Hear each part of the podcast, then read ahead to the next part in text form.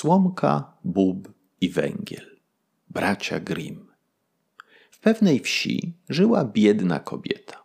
Przyniosła z pola bobu i zabrała się do gotowania go. Roznieciła pod kuchnią ogień i chcąc, by lepiej rozetlał, rzuciła weń garść słomy. Gdy rzucała bób do garnka, wypadło jedno ziarno na ziemię i znalazło się tuż obok źdźbła słomy. Niedługo potem wyleciał spod blachy węgiel i był obok tamtych dwojga. Słomka odezwała się do towarzyszy. Skądże tu przybywacie, moi mili? Ja, odparł węgiel, wyleciałem na szczęście w sam czas z pieca. Inaczej byłbym się spalił na popiół. Bób rzekł, a ja uszedłem w samą porę.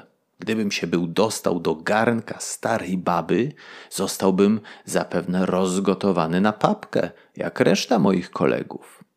Hmm, podobny los i mnie byłby spotkał zapewne, powiedziała słoma. Ta stara wiedźma schwyciła nas sześćdziesiąt od razu i spaliła niemiłosiernie. Szczęście, że jej się prześlizgnęła między palcami. Cóż teraz uczynimy? Spytał węgiel. Sądzę, odparł Bóg, że winniśmy trzymać się razem. Skorośmy się jednako uratowali, a dla uniknięcia dalszych przypadków należałoby ruszyć za granicę.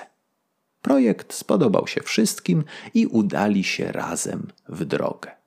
Niebawem natrafili na strumyk bez mostka. Nie wiedzieli, co począć. Słomka znalazła radę i rzekła: Położę się w poprzek, wy zaś przejdziecie po mnie jak po moście. Położyła się od brzegu do brzegu, a węgiel, jak zawsze ognisty z natury, wszedł na nią śmiało. Doszedł jednak do środka, przerażony szumem wody, zatrzymał się w pół drogi. Wobec tego słomka zaczęła płonąć, pękła na dwoje i wpadła do strumyka. Węgiel potoczył się za nią, syknął w wodzie i wyzionął ducha. Bób został przez ostrożność na brzegu. Widząc, co stało się z towarzyszami, wybuchnął śmiechem i śmiał się tak długo, aż pękł przez środek. Byłby i on tedy marnie zakończył życie, gdyby nie to, że na szczęście odpoczywał nad strumykiem wędrowny czeladnik krawiecki. Miał on litościwe serce, przeto dobył igły i nici i zaszył biedne ziarno bobu.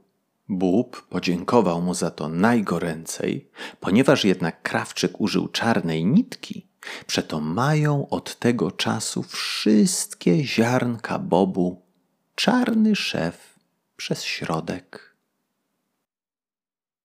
Jeśli chcesz uzyskać dostęp do wszystkich naszych bajek i wierszyków dla dzieci, zapraszamy serdecznie do subskrybowania naszego kanału. Co miesiąc nowe bajki i baśnie dostępne tylko dla naszych subskrybentów. Dziękujemy i do usłyszenia.